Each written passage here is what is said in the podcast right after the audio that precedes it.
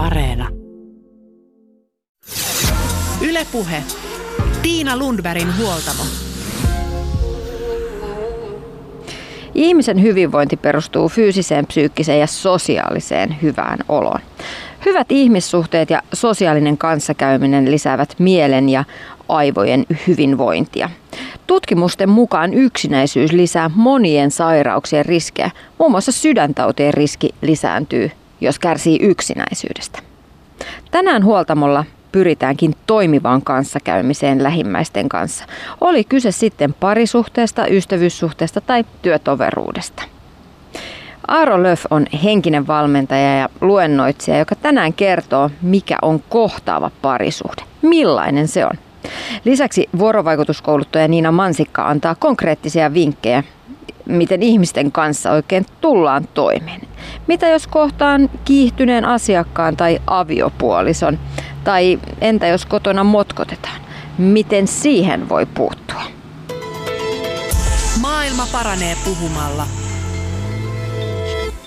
Aaro Löf, sä oot henkinen valmentaja ja kun pidät parisuhdekoulutuksia, niin mitä ihmiset kertoo, että mikä useimmiten siellä kotona on vialla? No mä törmään tyypillisemmin siihen, että jollain lailla yhteys siihen toiseen on katkennut. Ja toinen tosi tyypillinen tilanne on se, että, että mä en saa siltä toiselta sitä, mitä mä haluan. Että nämä on niin kuin kaksi semmoista tilannetta, mitkä tuo mun luo kyllä ihmiset useimmiten. No onko se sitten useimmiten niin, että sitten kun joku alkaa mättää, niin sitten tullaan, haetaan apua ja koulutusta? Valitettavasti. Parempi tilanne olisi se, että tai sanotaanko näin, että silloin kun me ollaan siellä myrskyn silmässä jo, niin se ei ole niin paras hetki tehdä mitään ratkaisuja tai oppia mitään. Ja pohdin sitä, että, että me useimmiten siivotaankin vasta silloin, kun se kämppä on tosi sotkunen ja siellä ei vaan niin voi olla ja sitten jo pitkä aikaa vähän niin kärsitty siitä asiasta. Mutta jos me tehtäisiin se siivoaminen niin kuin joka päivä säännöllisesti, niin meillä olisi koko ajan mukava siellä olla. Molemmissa me joudutaan näkemään vaivaa, mutta toisessa meillä on kiva olla ja toisessa meillä on huono olla. Että sen parisuhteeseen kannattaisi su, niin suhtautua samalla lailla, että jatkuvasti hoita sitä, huolta sitä ennen kuin tulee mitään.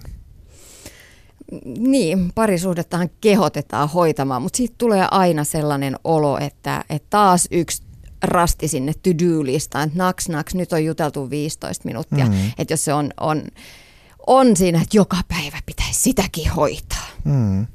Mutta kyse on kuitenkin yhdestä elämän tärkeimmästä osa-alueesta, että moni muu asia, mihin me käytetään aikaa, ehkä ei ole ihan niin arvokasta. Joten valintoja, silloin kun me ö, pystytään siivoamaan niin kun tarpeettomia asioita vähemmäksi ja keskittyy olennaisiin asioihin, niin kyllä meillä silloin on resursseja siihen, mutta, mutta on hyvä kysymys se, että mihin se aika ja energia ja huomio tällä hetkellä menee ja mikä siitä oikeasti on niin kuin tärkeää. Kaikkeen ei ihmisen voimavarat riitä. Aaro Lööf, millainen sitten on hyvä suhde? Mm, No kypsä suhde on semmoinen, missä kaksi ihmistä ensinnäkin niin kuin osaa kantaa vastuun itsestään. Että se on niin kuin ihan, tai kaksi asiaa täytyy olla siellä pohjalla tämmöisessä aikuisessa itsenäisessä parisuhteessa, että se toinen ei ole syypää eikä väline niin kuin mun tarpeiden täyttämiselle. Et, et molemmat kantaa vastuun itsestä ja toista kohtaan täytyy niin kuin ihan harjoittamalla harjoittain olla ystävällinen että siihen kaikki voi rakentaa, mutta mut neljä semmoista osa-aluetta on, mihin mä ää, kiinnittäisin huomiota itse ja minkä perusteella mä myös valitsisin kumppanini. Ja ensimmäinen niistä on se, että, että näiden kahden ihmisen välillä on, on niin kuin kemia, eli seksuaalinen vetovoima. Sitä ei pysty keksimällä keksimään, se täytyy vähän niin kuin olla siellä. Jos se ei ole, niin that's ongelma, sanotaan Kyllä. näin. Sitten toinen osa-alue on se, että, että se niin kuin yhdessä olo tukee molempien arkea, käytännön elämää. Että onko se käytännöllistä olla tämän ihmisen kanssa. Ja on tärkeää, että molemmat osallistuu siihen, että se käytännön elämä rullaa mukavasti. Koska muuten toisesta ihmisestä tulee rasite. Ja sitä yhdessä olosta tulee rasite sen sijaan, että se on tuki.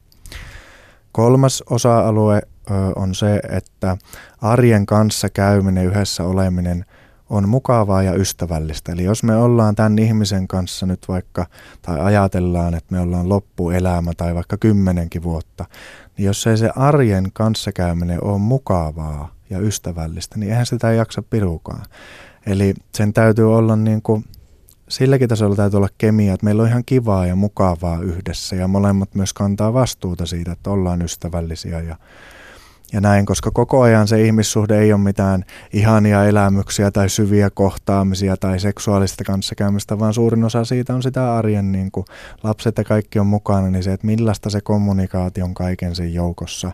Voidaanko kaupasta käy, kaupassa käynnistä niin kuin nauttia sille kivasti ja mukavan rennosti. Sitten neljäs osa-alue on se, että vaikka toinen ihminen ei ole väline meidän tarpeille. Kukaan ei ole vastuussa siitä, että minä saan kokea sen, mitä minä kaipaan kokea tai tulen kohdatuksi. Tämä on perusta sille, että voidaan rakentaa aikuista ihmissuhdetta. Mutta silti, jotta se on parisuhde, jotta me saadaan siitä niin kuin tiettyjä emotionaalisia tarpeita täytettyä, niin sillä täytyy säännöllisesti olla tilaa myös tämmöiselle emotionaaliselle, intiimille kohtaamiselle ja, ja nimenomaan säännöllisesti olla tilaa. Eli, eli siellä ei luo edes pienellä brändillä, että, että toinen on velvoitettu antamaan, mutta meidän täytyy ymmärtää se, että se, jotta se voi hyvin se suhde, niin sillä täytyy olla säännöllisesti tilaa sille. Miten sitten ihan arjessa käytännössä näistä asioista voi pitää huolta, että nämä kaikki neljä, neljä osa-aluetta olisi olemassa? No, ja tasapainossa vielä. Joo, mä sanoisin, että ihan ensimmäinen asia on se, että ihminen alkaa jollain lailla niin kuin olemaan läsnä itsellensä, että et, et jos me ei niin kuin millään lailla vietetä aikaa itsemme kanssa, niin emme niin kuin huomata edes näitä ilmiöitä ja et meidän täytyy päästä semmoisesta paikasta. Tämä on toki iso vaatimus, mutta haluan olla rehellinen, miten mä ajattelen tästä, että niin kauan kuin me ollaan tämän maailman niin kuin, ikään kuin orjina, sanotaan nyt ikävästi, ja niin kuin juostaan toteuttaen rutiineja, jotka on pakollisia, joita me ei itse olla oikeastaan valittu tietoisesti, niin ei meillä tule olemaan voimavaroja tämmöisten asioiden hoitamiseen. Et, et jollain lailla täytyy olla niin kuin itseensä kontakti kyllä ihan ensisijaisesti. Kyllähän kaikissa parisuhteissa lähtökohtaisesti, ainakin melkein kaikissa, on ollut kovastikin rakkautta silloin alkumetreillä ja sitten Mä väittäisin va- toisin. Mä sanoisin, Niinkö? että siellä on himoa ja, ja tällaisia asioita. Ja... Niin, tai sitä on ajateltu, että sitä on rakkaus. Jep, mutta niin. rakkaus on se, on, se on jotain muuta. No mitä on rakkaus? No se on semmoisia asioita, kuten ystävällisyys, arvostus, kunnioitus. Nämä jokainen tunnistaa kyllä, että se, että siellä on kaksi eri, eri, selkeästi erillistä ja itsenäistä ihmistä, jotka kohtaavat toisensa niin kuin kunnioittain, arvostain, ystävällisesti tukien, niin se on jo rakkauden suunnalla. No, mutta joka tapauksessa siellä on ollut ainakin intohimoa siellä suhteen alkumetreillä ja, ja varmastikin rakastumista. Mutta sitten kun arki tulee, niin sitten alkaa tökkiä ja mm-hmm. aika monella nämä pikkulapsi äh, ruuhkavuodet, äh, myös ne vuodet, kun lapset kasvaa isommaksi, on, on hankalia. Missä kohdassa siellä sitten lähdetään menemään niin, kuin niin sanotusti metsään? Et kovasti on haluttu olla yhdessä ja menty naimisiin ja perustettu perhettä ja sitten yhtäkkiäkin huomata, että apua, että tämä vaan ei toimi. Mm. No just nyt kun kuuntelen, niin, niin kuin lapset, avioliitto, työ, että siinä on niin paljon niin kuin kaikki asiat, että eihän semmoisesta oikein kukaan meinaa niin kuin selvitä. Että, että niin kuin se, että osaisi pitää huolta itsestänsä ja vähän niin kuin ymmärtää sitä, että, että harva ihminen pystyy säilyttäen kontaktin itseensä puhumattakaan, että vielä toisiin, niin kuin selviämään tuommoisesta – jutusta, että, että sen takia esimerkiksi ennen vanhaan niin kun vaikka toinen osapuoli on se, joka on hoitanut duunia ja toinen on se, joka on hoitanut kotia, niin, niin se ei ole ainakaan ollut sillä, että kaikki hoitaa vähän kaikkea ja jokainen on vastuussa niin kuin jokaisesta, että selkeämmät roolit ja näin, niin on voinut hoitaa sen asian hyvin ja sitten on ehkä vähän voinut relatakin. Että mä olisin tässä armollinen itseämme kohtaan, että ei me pystytä loputtoman määrään kaikkea. Ja kun me yritetään, niin meidän elämänlaatu sakkaa ja meidän ihmissuhteiden laatu sakkaa. Että silloin kun lapsia tulee perheeseen, niin vaikka on kiva, että ne auttaa kasvattaa meidän kapasiteettia ja haastaa superisti meitä, mutta se, että oltaisiin myös armollisia siitä, että ehkä silloin on hyvä jotain jättää vähän vähemmälle ja keskittyä muutenkin siihen, että se perhe-elämä voi niin kuin voida hyvin. Ja, että me yritetään, me ei olla superihmisiä. Kasvetaan erilleen, arki uuvuttaa. Nämä on tällaisia aika tyypillisiä mm-hmm. otsikoita aikuisista parisuhteista. Miten, miten voisi pystyä säilyttämään vuosien jälkeenkin hymyn omissa silmissä aina kun sen oman puolison näkee? Mm-hmm. Eikö se ole aika kaunis ajatus?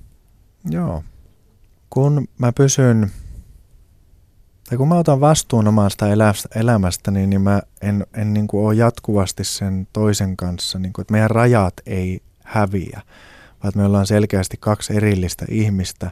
Se pitää yllä niin kuin intohimoa ja mielenkiintoa ja jännitettä, koska, koska silloin mä tiedän sen, että mä en tunne tätä ihmistä koskaan niin kuin kokonaan että mä voin jatkuvasti tutustua ja kun mä ymmärrän sen, että, että mä en ikään kuin päästä sitä menemään semmoista puurot ja vellit sekaisin ja samanväriset toppahousut ja niin edespäin juttuun, vaan mä säilytän itseni siellä, niin se säilyy se vetovoimakin.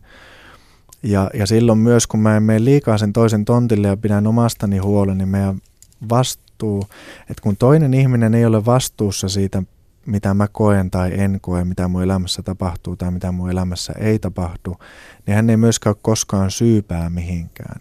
Silloin on paljon helpompi pysyä ystävällisenä toiselle, mutta kun mä asetan toisen ihmisen vastuulle joko mun onne tai mun epäonnen, niin mä en pysty olemaan sille toiselle ihmiselle enää ystävällinen. Se ei ole mahdollista. Et mun täytyy niin säilyttää sellainen terve erillisyys ja terveet rajat siinä ihmissuhteessa. Mutta se on oikeasti hankalaa, että kun pitäisi osata olla Jep. erillään, Jep. Öö, mutta silti yhdessä. Pitäisi olla omia juttuja, mutta ei liikaa. Pitäisi olla yhteisiä juttuja, mutta ei niitäkään liikaa. Se on niin kuin palapelin aika haastava. Jep. Olisiko sulla antaa jotain hyviä käytännön vinkkejä, että mit, mit, mitä on sellainen niin kuin oikeanlainen erillisyys? Että ei sitten lähetä kuitenkin niin kuin menee ihan eri teitä, koska sekin on sitten vaarana, että jos se sieltä. on itse asiassa valheellista erillisyyttä, että, että ikään kuin paetaan kosketuksista, että ihminen, jolla ei ole kapasiteettia olla niin kuin oma erillinen itsensä, niin yrittää ylläpitää sitä erillisyyttä niin kuin työntämällä toisia pois ja fyysisesti pakenemalla niin kuin kauemmas INE, että, että semmoinen ihminen, joka on aidosti erillinen, kykenee olemaan sitä puhumaan omista mielipiteistä niin kuin toisten läsnä ollessa. Tietysti se on kapasiteetti, mikä kasvaa. Ja mäkin opetan sitä retriiteille ja kirjassa ja muualle ja se on niin kuin monille vuosien prosessi, koska se eriytyminen ja itsenäistyminen on jollain tavalla niin kuin keskeneräistä. Aaro Lööf, sä oot henkinen valmentaja, oot tosiaan tässä sanonut, tässäkin haastattelussa nyt monta kertaa, että, että ekana täytyisi se niin kuin oma itse laittaa kuntoon. Jep. Mitä se, se on, tarkoittaa ja miten se tehdään? Joo, se Olisi on, helppo, kiva saada se viisi niin, vinkkiä, että näin pistät itsesi kuntoon. Ensinnäkin niin kenenkään ei täydy tehdä mitään, mutta mun oman kokemus on se, että, että mä voin joko ottaa tästä kopin ja mun elämä laatu alkaa parantua, tai sitten mä voin jättää ottamatta tästä kopin ja sitten mä taistelen niin kuin vähän huonommilla lähtökohdilla kuin, kuin joku, joka ottaa sitä kopin. Mutta mitä se on, että ottaa vastuun itsestään, ottaa kopin omasta tontistaan? Otetaan käytännön esimerkki, että jos mä vaikka en ymmärrä ja tiedosta sitä, että mä kaipaan hyväksyntää toisilta ihmisiltä, niin niin mä tuun jollain lailla jatkuvasti elämään sitä tässä parisuhteessakin ja se rasittaa sitä parisuhdetta jatkuvasti, että mä epäsuorasti tai suorasti yritän saada toiselta sitä, mitä mä kaipaan.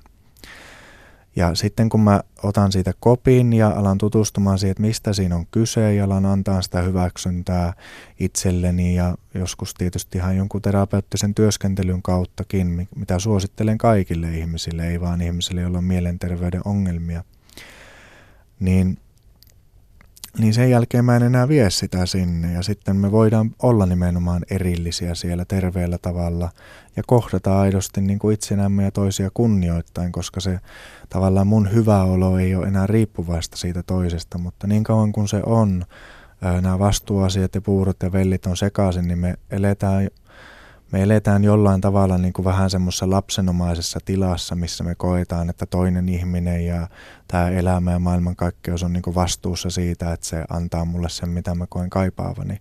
Ja kun se ei ole. Se on mun vastuulla ja, ja se on äärimmäisen käytännöllinen asia, että mä otan niin kuin kaikesta siitä, mitä mä tunnen, vastuun itse, kaikesta siitä, mitä mun elämässä tapahtuu, vastuun itse, eikä semmoisella ankaralla tavalla, vaan semmoisella, että että kun silloin se homma toimii paljon paremmin. Et kun mä en syytä toisia ihmisiä, mulla on oikeasti voimavarat niin tehdä itse niille asioille jotakin. Öö, kun mä en syytä toisia ihmisiä tai vastuuta tai odota toisilta ihmisiltä, niin silloin myöskään ne ihmiset ei joudu niin kuin kohteeksi mun toiveille, odotuksille, syytöksille ja silloin mulla on automaattisesti parempia ihmissuhteita, koska on mukava olla semmoisen ihmisen kanssa, joka on itsensä kanssa ja pitää huolta itsestään. Ja ylipäätään mitä lähemmäs ihminen pääsee itseään, niin se, sellainen ihminen on lähempänä toisia automaattisesti. Mitä enemmän hän välttelee itseään, niin sitä, sitä vaikeampi sen ihmisen lähelle on päästä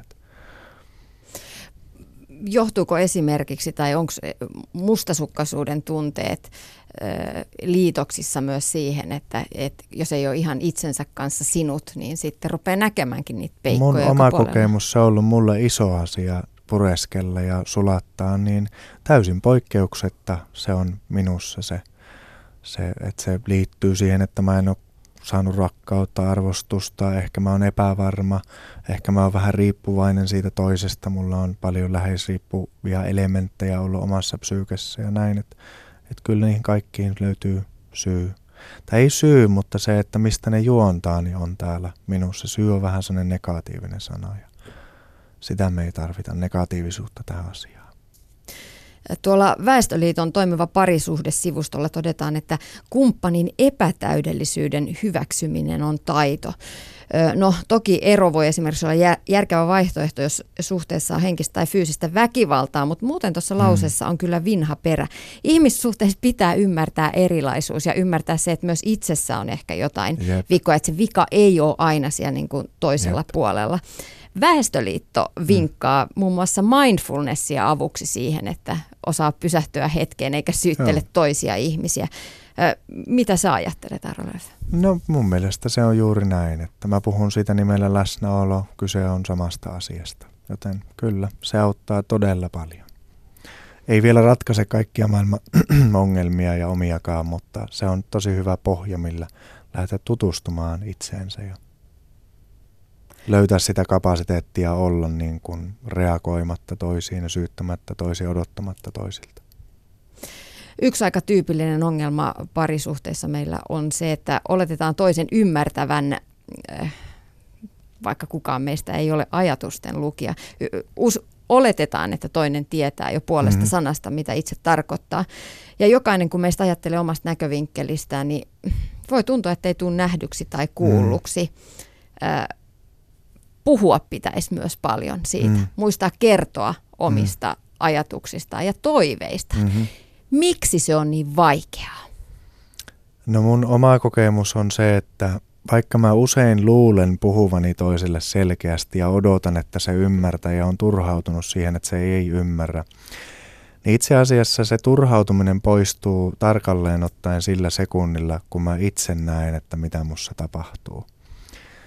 Öö, on vaikea saada toista ymmärtämään mua, koska mä erittäin harvoin ymmärrän itse, että mitä mussa tapahtuu.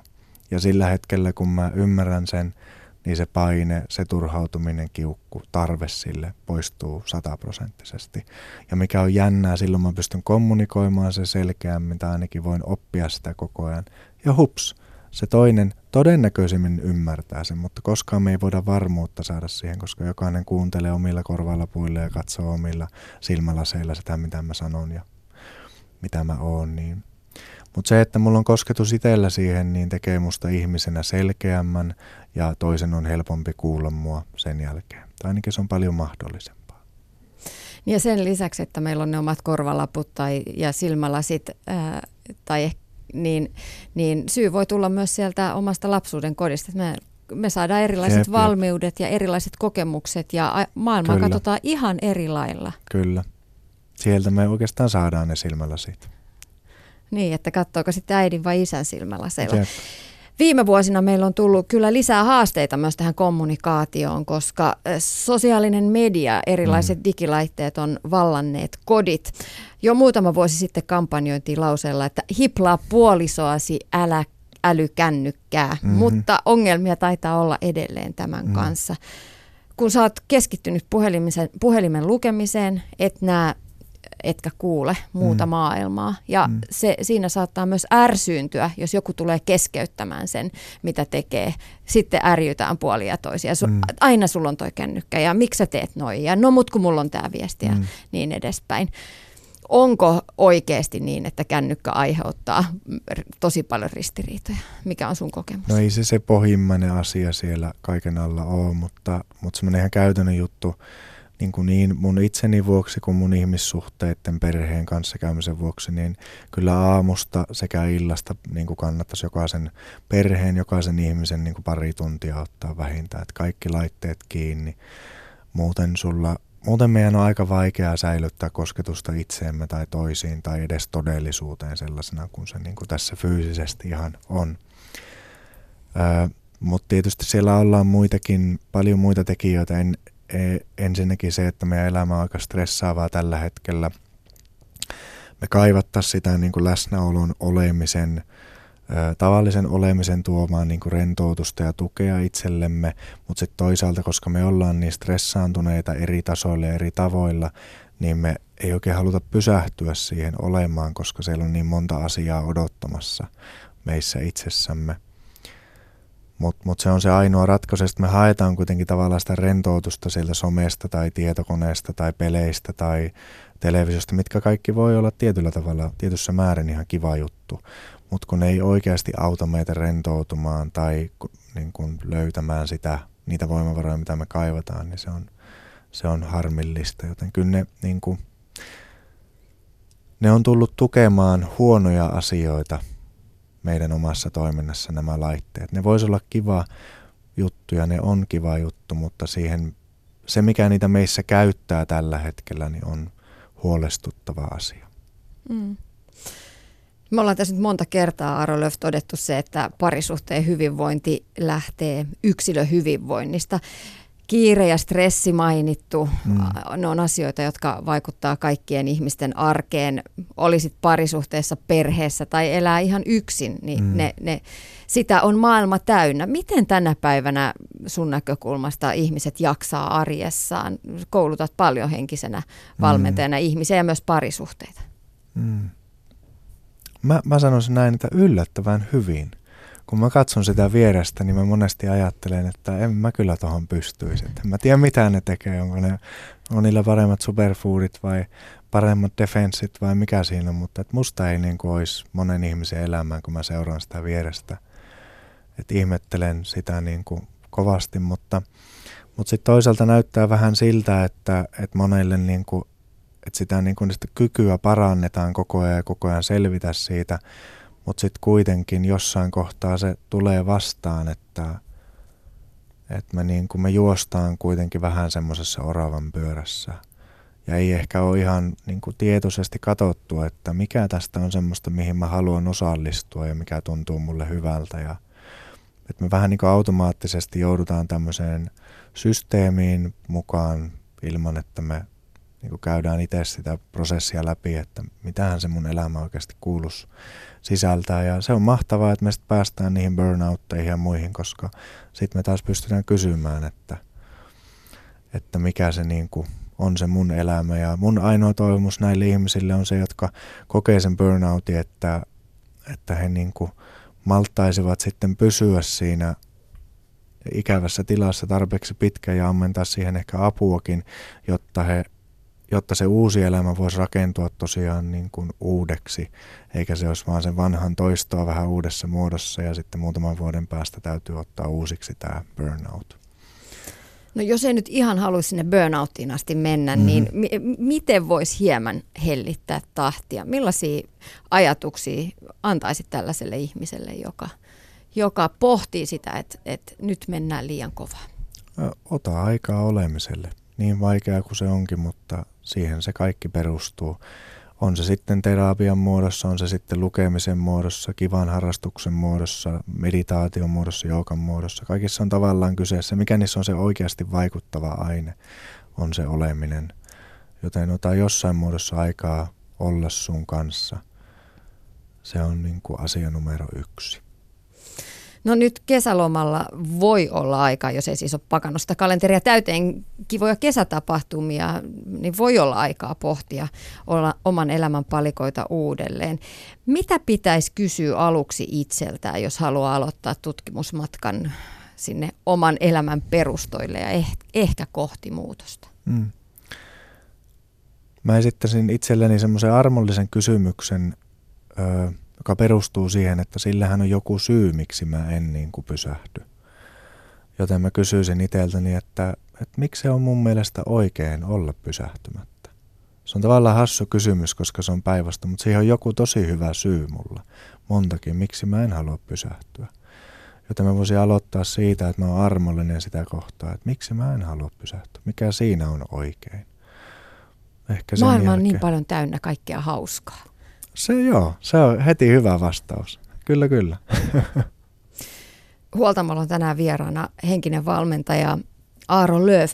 Mä oon miettinyt viime aikoina paljon ihmisten välistä kommunikaatiota ja sitä, kuinka herkästi väärinymmärryksiä syntyy kiireessä ja väsyneenä.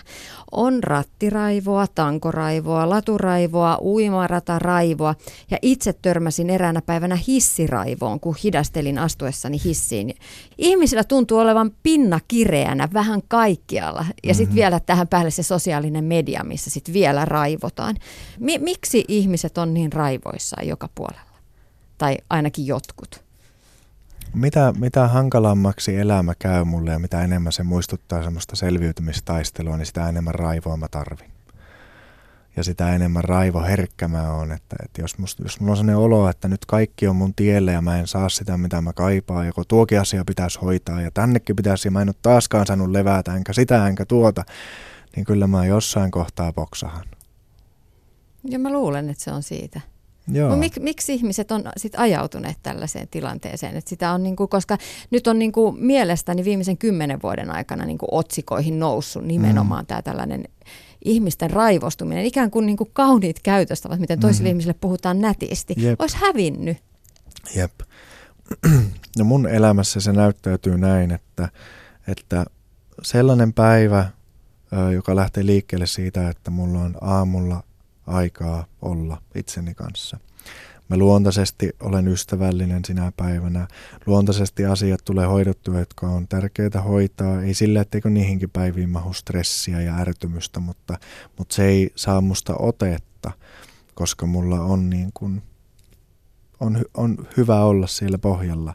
Mutta semmoiset aamut, missä mä sivuutan sen, ö, en ota sille aikaa, ja varsinkin jos sitä jatkuu useampia päiviä, niin kyllä se on vähän niin kuin, että mä kuljen kohti katastrofia koko ajan siinä, että, että sen takia niin kuin, mä oon ihan rehellinen siitä, että jos en mä pidä huolta itsestäni, niin mä oon huono ihminen kaikille muille ja myös itselleni, että kyllä mä vaan haluan siksi valita sen, että mä pidän sitten huolta niistä asioista, joita mä tarvin ollakseni täällä niin kuin hyvä ihminen enkä huono ihminen.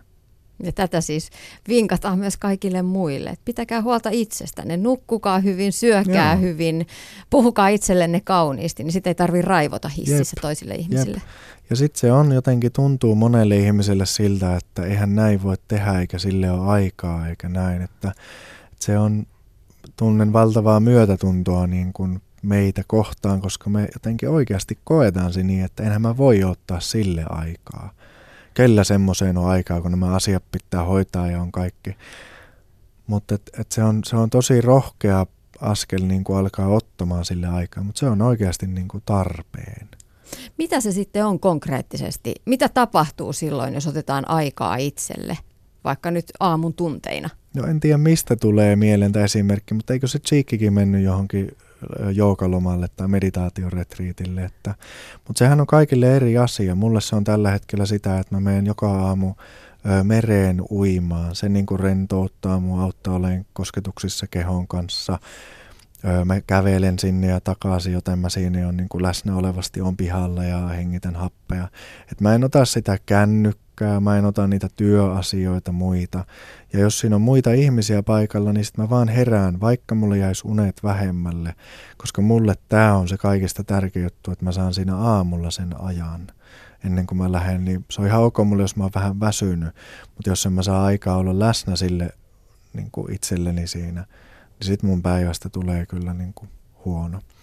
Mutta jollekinhan se voi olla vaikka lueskelu, jollekin kirjoittamista, jollekin vaan se rauhallinen aamukahvi, jollekin just se aamulenkki tai kuntosali tai on tosi eri muotoja. Mutta usein, usein on niin, että sen tunnistaa siitä, että juuri sille on vaikea ottaa aikaa. Mm. Jep, sitä kaipaisi, mutta juuri sille on vaikea ottaa aikaa. Niin, koska si- me ollaan toduttu antaa toisille Jep. paljon. Jep. Pidetään toisista huolta, mutta sitten se jää se Jep. oma itse viimeiseksi. Jep. Seuraavaksi lähdetään oppimaan vuorovaikutustaitoja. Sen lisäksi, että pidetään huolta itsestämme, niin opetellaan seuraavaksi vuorovaikutustaitoja vuorovaikutuskouluttaja Niina Mansikan kanssa. Ylepuhe. Tiina Lundbergin huoltamo. Vuorovaikutuskouluttaja Niina Mansikka, mitä nämä paljon puhutut vuorovaikutustaidot oikein on? No omasta näkökulmastani ajattelen niin, että ne on taitoja, joilla me voidaan mahdollisimman mukavasti olla toisten kanssa tekemisissä. Silloin huomioidaan toisia ja saadaan omat asiat esitetysti oikeastaan itselle sopivalla hyvällä tavalla. Mitä sä ajattelet, miksi vuorovaikutuksesta puhutaan paljon juuri nyt? Minusta arkielämä on hyvin semmoista vaateliasta ja ihmiset kokee kuormitusta ja silloin ne omat tunteet alkaa sieltä tulla eteen ja sitä myötä sitten myöskin taito esittää niitä asioita on entistä tärkeämpää. Työt tehdään nykyisin enemmän porukalla ja silloin on taitavaa työskentelyä se, että osaa olla toisten kanssa tekemisissä ja puhua ja esittää asiansa. Mm, Niina Mansikka, no mitkä on sitten selkeämpiä ongelmia meillä ihmisillä vuorovaikutuksessa? Ajattelisin sitä, että itse tuntemus on sellainen, joka monelta puuttuu. Kuitenkin me toimitaan aika pitkälti tilanteissa tunteiden taustalla ja jos ei ole tottunut niin arvioimaan sitä, että mikä tunnetila mulla on ja mistä mä silloin lähden sitä omaa asiaani esittämään ja reagoimaan, niin siitä tulee väärinymmärryksiä ja tulkintoja helposti. Niin, pitäisi osata tunnistaa omia tunteita. Mitä ne on ne perustunteet, jotka siellä, siellä alla möyhyää? No perustunteita ajatellaan, että olisi ehkä noin kuusi ja ne on ihan meidän laji historiallisesti merkittäviä niin, että aikana, jolloin ei ollut vielä näin monimuotoinen kieli käytössä, niin pystyttiin viestimään tämmöiset pelot ja mm, inho, rakkaus, viha, tämän tyyppiset asiat. Nykyisin ne on hirveän paljon monimuotoisempia. Ja mm, se on tosi tärkeää, että pystyy tunnistamaan, että mitä kaikkea minussa herää, koska me tullaan niihin tilanteisiin pitkälti niiden omien, meidän oman historian kautta ja silloin on tärkeää, että mikä me nostattaa reaktioita missäkin tilanteessa. Miten se sitten vaikuttaa siinä kohdassa, jos tunnistaa sen tunteen, että vaikkapa No otetaan esimerkki. Olen tässä, olen vihainen, koska toinen henkilö hidastelee hissin ovella ja minulla on kiire yläkertaan ja sitten siinä ikävästi sanon sille toiselle. Ehkä tunnistan tunteen, että nyt mua, mä oon vihainen, mua ärsyttää. Mitä sitten, kun se tunne on tunnistettu? No jos sinne ei ole harjaantunut, niin mä ajattelisin, että tähän liittyy tällainen jäävuorimalli. Et usein tämä kiukku on sellainen pintatunne, mutta sen alla on jotain muuta. Siellä voi olla huoli jostakin, että mä en ehdinyt ajoissa, tai turhaantuminen, että oli viimeinen pisara tässä päivän kiireissä, tai, tai suru, tai voi olla siis päänsärky tai mitä tahansa, niin silloin tulee toimituksia ja reagoidusti sen vihan, joka on se pintatunne perusteelle. Se ei olekaan se varsinainen syy niin sen jos tiedostaa itsessään, niin pystyy vähän valikoimaan sanoja, ettei ole niin jyrkkä. millaiset asiat sitten vaikuttaa ihmisten välisiin vuorovaikutustilanteisiin? voi, siihen tullaan niin hirmu monella eri tavalla, että sanathan on pelkästään ihan reilusti alle 10 prosenttia. Ja sinne tullaan ihan siinä sen hetkisessä olossa. Siinä voi olla väsymystä, pirteyttä, jännitystä, pettymystä, aikaisempia kokemuksia, nälkää, janoa, ihan mitä tahansa toiveita ja tarpeita ja omia tulkintoja. Että ne on kaikki siinä sopassa. Ja sitten me tulkitaan kaikki, mitä me nähdään tai kuullaan sellaisen verhon läpi. Eli itse asiassa mm, on sattumaa mun mielestä, että ymmärretään toisiamme jotenkin oikein. Miten sitten toisille ihmisille voi lähettää sellaisia ymmärrettäviä viestejä? Mi- miten muotoilla vaikka esimiesasemassa alaiselle joku kritiikki? No, kritiikki on minusta helpoin ottaa vastaan silloin, kun se kohdistuu siihen asiaan. Kaikki henkilökohtainen nostattaa ihmisessä puolustusreaktioita, mutta jos laittaa vaikka jonkun kritiikin niin, että kuvailee asiaa, joka joko tietyllä tavalla on hoitunut ja se täytyy muutos, eli että jos nyt olisi joku tilanne, joka on tapahtunut, niin silloin kuvailla, että mitä konkreettista siinä joku teki tai tai miten toimi niin, että se on sellaista, jota periaatteessa voitaisiin nauhoittaa, valokuvata tai äänittää. Ja sen jälkeen kertoo, että minkälaisia seurauksia ja miksi se täytyisi nyt toisella tavalla tehdä. Ja jos siitä on seurauksia sen toiminnan jatkamisesta, niin mitkä ne seuraukset on. Niin tällöin sitten henkilön on helpompi ottaa se perusteltuna ja asiaan liittyvänä vastaan, eikä niinkään henkilökohtaisena. Niin koti, kotioloissa parisuhteessa herkästi tapahtuu sitä, että syytetään, että sä olet tollainen. Miten sitten esimerkiksi jatkuvista ö, olohuoneen sohvalle unohtuneista sukista voisi huomauttaa rakentavasti? No kyllä mä tähän ihan samaan lähtisin, että mä voisin kertoa sitten, että no nyt mä tuun tänne ja mä näen, että nämä sukat on nyt tässä. Me ollaan keskusteltu tästä aikaisemminkin ja tämä herättää musta sellaisia oloja, että sä et arvosta tai joku muu sellainen tunne, joka siitä herää. Ja mä oon pettynyt siitä, että pyynnöistä huolimatta tämä on edelleenkin näin. Ja silloin se siirtää sen vastuuta sille toiselle siitä. Ja sitten tavallaan kun sä tuot siihen mukaan sen, että mitä se herättää sinussa, niin se ei toinen ole ehkä voinut ajatellakaan, että ai sä ajattelet sen asian näin. Niin, että minua harmittaa se, että nämä sukat on tässä jatkuvasti ja, ja et, et korjaa niitä ja se aiheuttaa mulle lisää työtä. Joo, kyllä. Ja totta kai siinä sitten vähän nolostuu. Yleensä se kritiikki aiheuttaa nolostumista ja sitä myötä joitain repliikkejä, että no mä nyt ajattelin ne kohta ja mitä ne nyt siinä haittaa. Jolloin sitten voi taas ottaa sen mahdollisimman fiksusti vastaan, että vaikka mm, ajatteletko, että mä nipotan ihan turhaa tästä asiasta, Mä ymmärrän, jos se ärsyttää, mutta siitä huolimatta se on epäreilua, jos se jää jatkuvasti mulle. Eli rakentavasti sitten jatkaa ja ottaa sen toisen reaktion sitten myöskin itse vastaan rakentavasti. Ja sama menetelmä olisi voinut toimia tässä hissiepisodissa, jossa raivostunut hissimatkusta ja ärjäisee ikävästi toiselle, että mä myöhästyn kokouksesta, kun sä viivyttelet. Jos siinäkin olisi antanut sen palautteen niin, että minua harmittaa se, että sä seisoskelet siinä hissin ed- oven edessä koska, koska olen myöhästymässä kokouksesta ja se tekee mut tosi epävarmaksi tai kiukkuiseksi. Joo, kyllä, näin. Jos siinä alkaakin lähestyä niin, että, että niin kuin leimaa, käyttää leimaavia sanoja, jotka yleensä adjektiiveja, jotenkin oletko välinpitämätön tai et välitä toisista, niin silloin se on loukkaus sille toiselle, eikä enää välitä sitä varsinaista asiaa, mitä siinä on. Eli tahtoisi itse päästä kulkemaan nopeasti. Niin, ja se, kun se muotoilee tällä tavoin, että minusta tuntuu, tai tämä aiheuttaa minulle näin, niin useimmiten ihmiset pyytää anteeksi jopa, että oi, en ymmärtänyt, sori, anteeksi. Joo, kyllä. Mä aina ajattelen, että silloin jos on toisella niin kun, mahdollisuus peräytyä ja muuttaa käytöstään kasvot säilyttäen, niin silloin ollaan positiivisella tiellä. Niina Mansikka, sä oot puhunut myös molemmat voittavat menetelmästä. Mikä se on? No tämä on aika tyypillinen tilanne jossain perheessä tai, tai työyhteisössä, jossa on erilaisia tarpeita. Ja sitten ruvetaan miettimään jotain vaikkapa lomakohdetta perhetilanteessa tai viikonlopun tekemistä, jossa kaikilla on omat toiveensa sen tilanteen varalle. No sitten jos lähdetään heti niin ehdottamaan suoraa ratkaisuja, vaikka että minnekä konkreettisesti mennään, niin siinä tulee tilanne, jossa aina joku joutuu luovuttamaan omasta ajatuksestaan ja joku niin voittaa. Mutta rakentavampi tilanne olisi lähteä keräämään toiveita siitä, että mitä toivoisi siellä tietyssä paikassa tapahtuvan. Joku haluaa rentoutua, joku haluaa syödä, joku haluaa kuunnella musiikkia tai liikkua niin lähdetäänkin miettimään ensin ne kaikkien tarpeet, joita se koskee, ja sen jälkeen, että mikä mahdollinen ratkaisu vastaisi näihin kaikkiin mahdollisimman hyvin. Silloin kaikki saa vähintäänkin osin sitä, mitä toivoo.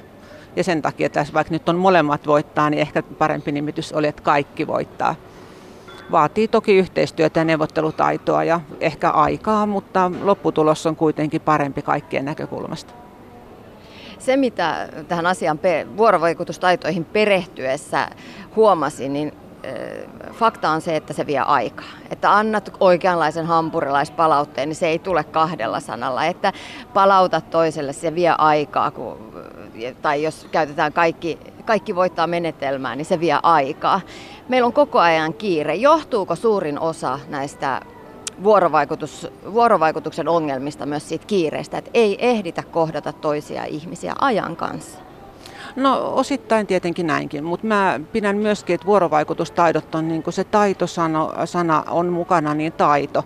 Eli tottumus edellä tai tehdä asioita uudella tavalla. Että jos rakentaa itselleen tottumuksen, varmistaa aina sitä, että toisella on mahdollisuus kommentoida ja osallistua siihen, niin ei se esimerkiksi kokoustilanteessa tai tai aamupalapöydässä tai jossakin, ei se vie sen enempää aikaa, mikäli sen muistaa tehdä. Olisiko sinulla tähän asiaan jotakin lisättävää tai haluaisit sä lisätä tähän jotain? Tuliko tässä nyt sulle tärkeitä asioita tai näin? Mutta olisi rutiinia kysyä toisten kantaa asioihin. Monessa tapauksessa kritiikkinä näille tällaisille kauniille, mun mielestä myös kauniille tavoille esitetään sitä, että miksi mun pitäisi aina olla se, joka myötäilee toisia, miksi mun pitäisi aina olla se kiltti, joka kuuntelee muita, kun ei kun ei kukaan muukaan tee näin. Mitä sinä sanot Niina Mansikka? No joo, onhan tuossa tavoistakin kysymys, mutta mä ajattelin, että voi olla viisasta, jos tavoitteena on päästä siihen oman ähm, ajatuksen kannalta mahdollisimman hyvään lopputulokseen, niin on viisasta käyttää siinä niin kuin enempikin ehkä vähän oveluutta ja ottaa huomioon ne toiset, jolloin sä pystyt taivuttelemaan ja huomioimaan ja sitten se lopputulos ei ole taistelun tulos, vaan yhteisen toiminnan tulos. Joo, on ihmisiä, jotka tahtoo niin kokea sen voittamisen ja et on itse oikeassa. Ja onhan toki tilanteita ja ihmisiä, että parhaitkaan vuorovaikutustaidot ei tuo sitä parasta lopputulosta, mutta silloin ainakin voi tietää, että itse on tehnyt parhaansa ja ollut se, joka yrittää rakentavasti toimia siinä tilanteessa. Vuorovaikutustaidot on taitoja, joita tarvitaan tänä päivänä työelämässä, koulumaailmassa, perheelämässä todella paljon. Näihin satsataan tänä, tänä päivänä myös kouluissa, kouluissa opetussuunnitelmassa. Miten vanhempana voi toimia hyvänä esimerkkinä vuorovaikutustaitojen opettajana omille lapsille? No, minusta se lähtee siinä, että vaikka lapset on nuoria ja sinänsä niin kuin vanhempiensa holhottavia, niin niitä voi silti kohdella ja kuunnella tasa-arvoisena. On olemassa roolit, lapsi on lapsi ja aikuisen tehtävänä on toimia kasvattajana, mutta se, että minkälaisen mallin kuuntelusta ja arvostavasta yhteistyöstä voi antaa lapselle, niin se koulussa, mulla on toinen ammattini myös opettajana ja siellä näkee hirmo hyviä esimerkkejä siitä, että kuinka lapset nykypäivänä ne tottuneet siihen, että heitä kuunnellaan ja heidän mielipiteitään otetaan huomioon. Että me ollaan kyllä hyvällä tiellä ja kun nämä lapset kasvaa aikuisemmaksi, niin meillä on hirveän paljon taitavampi porukka sieltä tulossa. Että hyvä vanhemmat, mutta siis malli, miten puhutaan kotona, miten puhutaan ystäville, mihin, miten puhutaan lapsille, kyllä siitä se pohja muodostuu. Millaista sitten on ihan konkreettisesti ne, ne ne, voidaan sanoa niin kuin kauniita sanoja, että puhutaan kauniisti ja kohdellaan toisia arvostavasti, mutta mitä se on ihan sitten konkreettisesti?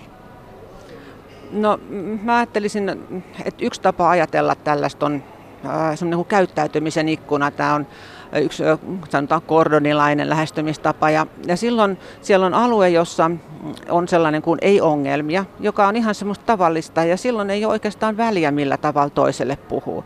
Mutta sen jälkeen, kun jommalla kummalla on ongelma, oli se sitten minä itse ja mä haluan sitä lasta vaikka jotenkin ojentaa tai muuttaa käytöstä, niin, niin vähän mitä mä äsken tuossa sanoinkin, että silloin, että mikä se asia on, joka täytyy muuttaa ja mikä se peruste on. Ja sitten lapsi tarvitsee turvallisia rajoja. Et on mahdollista kieltää ja meidän täytyykin aiheuttaa pettymyksiä siinä kohdassa, jolloin ne on turvallisuuden tai jonkun muun asian takia tarpeellisia, mutta myöskin antaa peruste siihen että, ja ymmärrys, että tämä varmasti sinusta herättää nyt pettymystä ja harmia, mutta, mutta mä oon aikuinen ja mun mielestä meidän täytyy nyt toimia näin ja nyt mennään. Harmi, jos se sua keljuttaa. Ja sitten yksi fakta on, että lapsia voi auttaa rauhoittumaan ohjaamalla ajattelua jonnekin muualle. Et ohjataan pois siitä kiihdyttävästä aihepiiristä. Yhdessä turvallisen aikuisen kanssa, ei niin, että hänet laitetaan yksin omaan huoneeseen miettimään. Kyllä juuri näin. Et se on, se on, mä ajattelen, että emotionaalista hylkäämistä, vaikka sitä näkyy nykytelkkarissakin on näitä kasvatusohjelmia, jossa näitä rauhoittumispaikkoja käytetään. Ja se on tavallaan rauhoittuminen ohjatusti on se, mutta et ei yksin. Et siinä sitten aikuinen kaveriksi ja, ja tota, niin, että pohditaan ja kestetään se tilanne yhdessä. Ja siinä tarvii aikuinenkin sitten sitä taitoa käsitellä niitä omia tunteita, kun meinaa hermo palaa. Täytyy muistuttaa ja sanottaa myös itselle, että nyt vähän ärsyttää. Joo, kyllä. Ja minusta tässä onkin aika olennainen asia, että silloin kun lapsella on keljumieli, niin, niin se tarttuu. Meillä on hienot peilisolut, jotka auttaa meitä tulemaan toistemme kanssa toimeen. Ja sen yksi puoli on tämä, että tunteet tarttuu. Et silloin kun alkaa ne hermot siellä kotonakin mennä, niin niin kyllä se on luonnollista, että aikuinenkin sen tunnistaa. Mutta sen jälkeen, kun taas ne tunnistaa, että okei, mua väsyttää ja tämä nyt alkaa nyppiä, niin aikuinen on se, joka voi siinä sitten rakentavammin kuitenkin valita toimia. Onneksi meillä on se hieno taito. Maailma paranee puhumalla.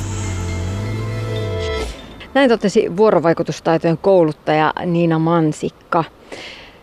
Palataan vielä huoltamon lopuksi Aaro Löfin juttu sille. Hän on henkinen valmentaja, luennoitsija ja seuraavaksi pohditaan sitä hänen kanssaan, että miksi vuorovaikutustaitojen perään huudetaan niin kovaa tänä päivänä. Yle puhe. Musta tuntuu, että joskus ennen vanhaan niin, niin kuin se on ollut selkeämpää. Joskus, joskus niin kuin mun isovanhempienkin aikaan. Että, että siinä on jotain ollut semmoista selkeämpää, se ei ollut niin semmoinen iso teema kuin nyt. Mutta miksi? Öö, kaikesta on tullut monimutkaisempaa. Et se varmaan niin kuin pakottaa siihen, että täytyisi löytää sinne jotain niin kuin selkeyttä ja kykyä niin kuin kommunikoida selkeästi kaiken kasvavan niin kuin mentaalisen informaation, emotionaalisen informaation, kaiken niin kuin lomassa – me varmasti kaivataan myös niin kuin yhteyttä enemmän nyt kuin koskaan, koska me ollaan niin päässämme ja tekemisessämme ja automaatioissamme, että me niin kaivattaisiin sitä kohtaamista ja kuulluksi tulemista. Että se on varmasti siellä pohjalla myös. Palataan vielä Aaro Lööf parisuhteen ytimeen, siihen mistä tähän kes- tässä keskustelussa lähdettiin liikkeelle. Väestöliiton parisuhdekeskuksen johtaja Heli Vaaranen kirjoittaa tuolla Ylen kolumnissaan, että puolisot toivovat toisiltaan huomiota, yhteistä aikaa ja arvostusta. Toinen juttu on se, että miten ne sitten toteutetaan. Miten näihin asioihin voisi kiinnittää huomiota omassa parisuhteessaan? Hmm. Tavallaan mä oon antanut vastauksia tuohon jo, mutta silti. Vedetään ää, yhteen. Joo, ensinnäkin niin mun täytyisi niin kuin valita se niin kuin parisuhteen kunnioittaminen. Että esimerkiksi toi aika-asia, että eihän se niin kuin tuu mistään itsestään. Ja tosiasia on se, että kun mulla on rajalliset voimavarat, niin mä en voi samana iltana olla kuntosalilla, leffassa ystävien kanssa, hoitaa töitä, olla lasten kanssa ja sitten vielä olla aikaa parisuhteelle. Et mun täytyy niin kuin tehdä valintoja ja silloin mun täytyy vähän pohdiskella sitä, että mihin mulla riittää tämä mun aika. Että tämä on ihan semmoinen järjen asia. Pitäisikö se parisuuden aika kalenteroida? Mehän ollaan mestareita tänä päivänä. Kaikki pistetään Joo, kalenteriin. Se on erittäin hyvä idea, kun on tietoinen myös siitä, että, että kun mä nyt teen tietoisesti itselleni kalenterin tälle viikolle, niin loppuviikosta mä koen jo itseni sen kalenterin orjaksi. Et se, on niinku, se on tosi hyvä työkalu ja se vaatii varovaisuutta. Ja on hyvä olla vain tietoinen siitä, että me niin automaattisesti mennään niihin sääntöjä, pakote- ja aikataulujuttuihin, että meidän täytyy tavallaan jatkuvasti pyrkiä olemaan vapaita siitä, vaikka me itse luodaan se aikataulu.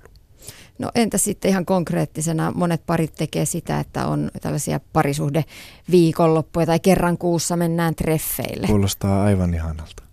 Tosi hyvältä idealta.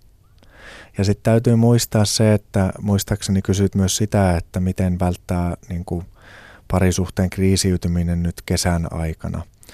Niin mä ajattelen sitä asiaa näin tai koen sen näin, että, että jos meillä ei ole aikaa muulloin ja sitten se tavallaan paineistuu siihen kesään – ja sitten toisaalta, jos meillä ei ole vapaa-aikaa muulle ja sekin paineistuu sinne kesään. Sitten me ei olla oikein tutustuttu toisiimme ja niin kuin kohdattu niitä asioita, mitä kahden ihmisen välillä on. Nekin paineistuu kaikki sinne kesään. Niin vaikka on, olisi kiva antaa niin kuin tosi hyvä käytännöllinen vinkki tähän, niin mun tekee mieli sanoa, että sitä täytyy pitää huolta jo ennen sitä kesää. Että ei se muuta. Että meidän täytyy oppia toimiin tietoisesti huolehtia näistä asioista.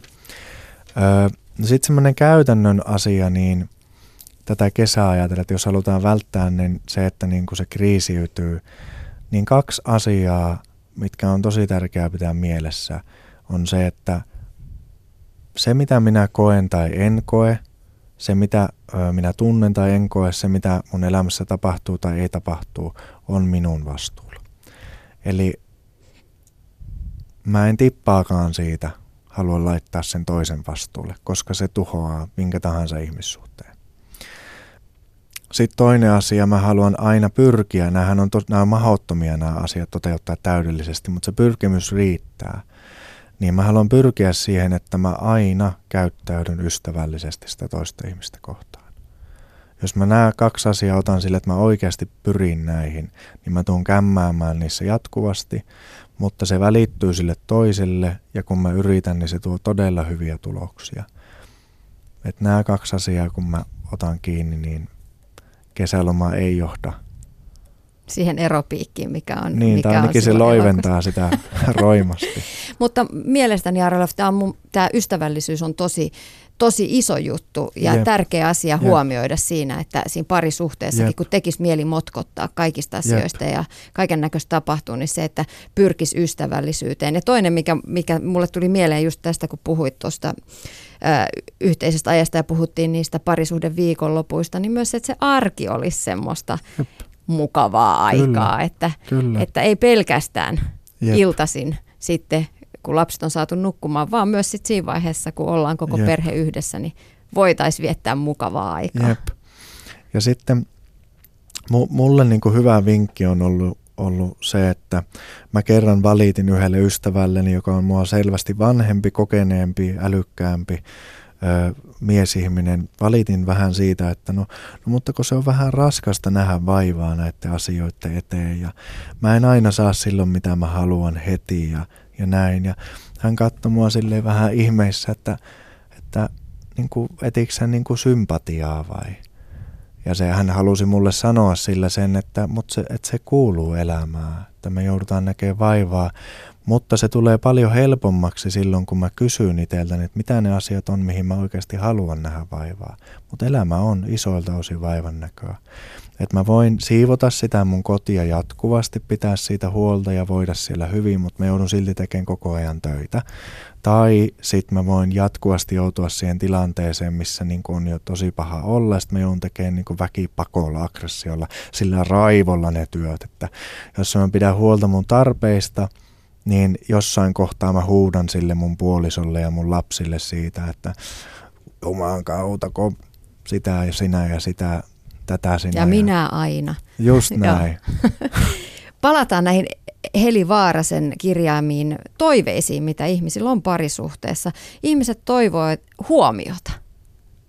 Miten huomioida sitten toista ihmistä kauniisti? No kauniistikin on jo niin kuin, mä en tiedä onko se edes tarpeellista se kauniisti, mutta ihan vaan se, että huomioi. Että ylipäätään on tässä ja että hei, mä olen tässä, mä näen, mä kuulen, mä en pyri vaikuttaa suhun mitenkään, vaan mä tosiaan olen tässä. Annan sun olla siinä. Tervehditään aamulla. Ja... Se voi olla sitä, joo. Se on nyt sitä ystävällisyyttä ja se on sitä kauniisti huomioimista. Ja ihmiset toivovat arvostusta. Mm-hmm. Eikö se sitten toteudu parisuhteessa, jos se on erityisesti toivelistalla? Että minä haluan, että minua arvostetaan. Aika moni ihminen ei koe tulevansa sen toisen arvostamaksi. Varmaan on paljon niitäkin, jotka kokee, mutta, mutta tässäkin mä sanoisin sen, että, että se täytyy ensin niin kuin, että siellä on jatkuva vajaari sille niin kauan kuin mä en itse sitä hoida, eikä kukaan toinen voi sitä arvostusta niin kuin mulle tuoda. Mutta sitten taas se, että mitä se on kuitenkin se toisen arvostaminen, ja se on helpompaa silloin, kun mä oon pitänyt itsestäni huolta.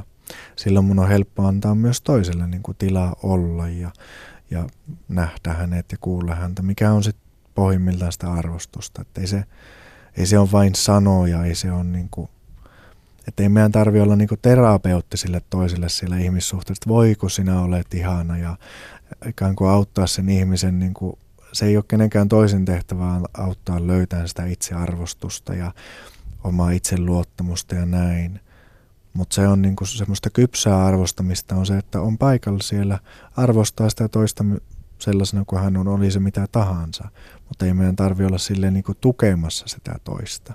Mutta toisaalta ei myöskään sitä, mitä aika usein kuulee myös suomalaisissa parisuhteissa, että moititaan toista.